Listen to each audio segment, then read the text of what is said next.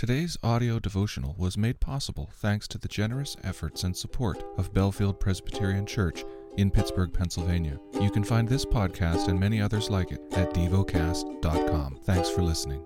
The lesson is from the book of 2 Peter. This is 2 Peter chapter 2.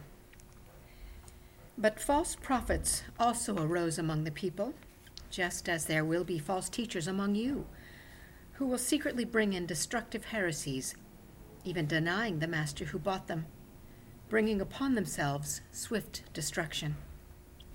And many will follow their sensuality, and because of them, the way of truth will be blasphemed. And in their greed, they will exploit you with false words. Their condemnation from long ago is not idle, and their destruction is not asleep. For if God did not spare angels when they sinned, but cast them into hell and committed them to chains of gloomy darkness to be kept until the judgment, if he did not spare the ancient world, but preserved Noah, a herald of righteousness, with seven others, when he brought a flood upon the world of the ungodly, if by turning the cities of Sodom and Gomorrah to ashes he condemned them to extinction, making them an example of what is going to happen to the ungodly. And if he rescued righteous Lot, greatly distressed by the sensual conduct of the wicked, for as that righteous man lived among them day after day, he was tormenting his righteous soul over their lawless deeds that he saw and heard. Then the Lord knows how to rescue the godly from trials, and to keep the unrighteous under punishment until the day of judgment and especially those who indulge in the lust of defiling passion and despite, despise authority. Bold and wilful, they do not tremble as they blaspheme the glorious ones, whereas angels, though greater in might and power, do not pronounce a blasphemous judgment against them before the Lord.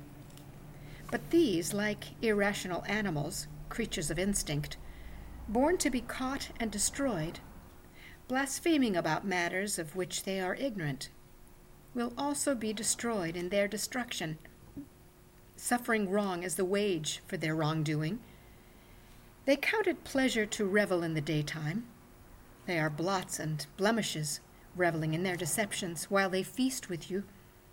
They have eyes full of adultery, insatiable for sin. They entice unsteady souls they have hearts trained in greed. Accursed children! Forsaking the right way, they have gone astray. They have followed the way of Balaam, the son of Beor, who loved gain from wrongdoing, but was rebuked for his own transgression. A speechless donkey spoke with human voice and restrained the prophet's madness. These are waterless springs and mists driven by a storm. For them, the gloom of utter darkness has been reserved.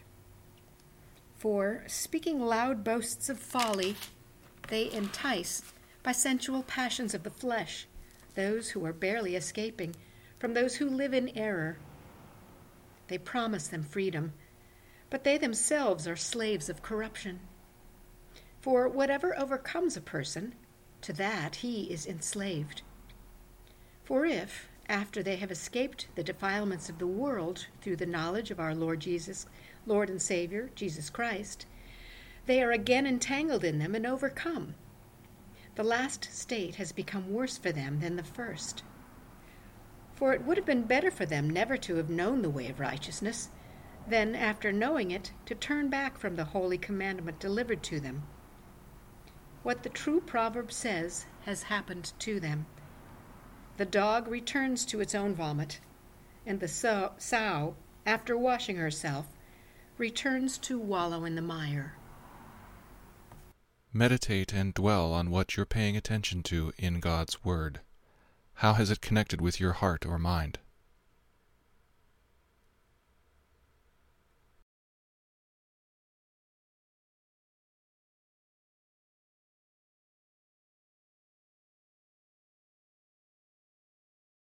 Pray to God freely about what has moved you today.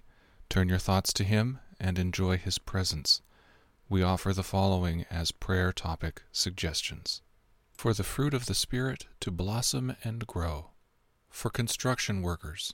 Thank you for listening to DevoCast.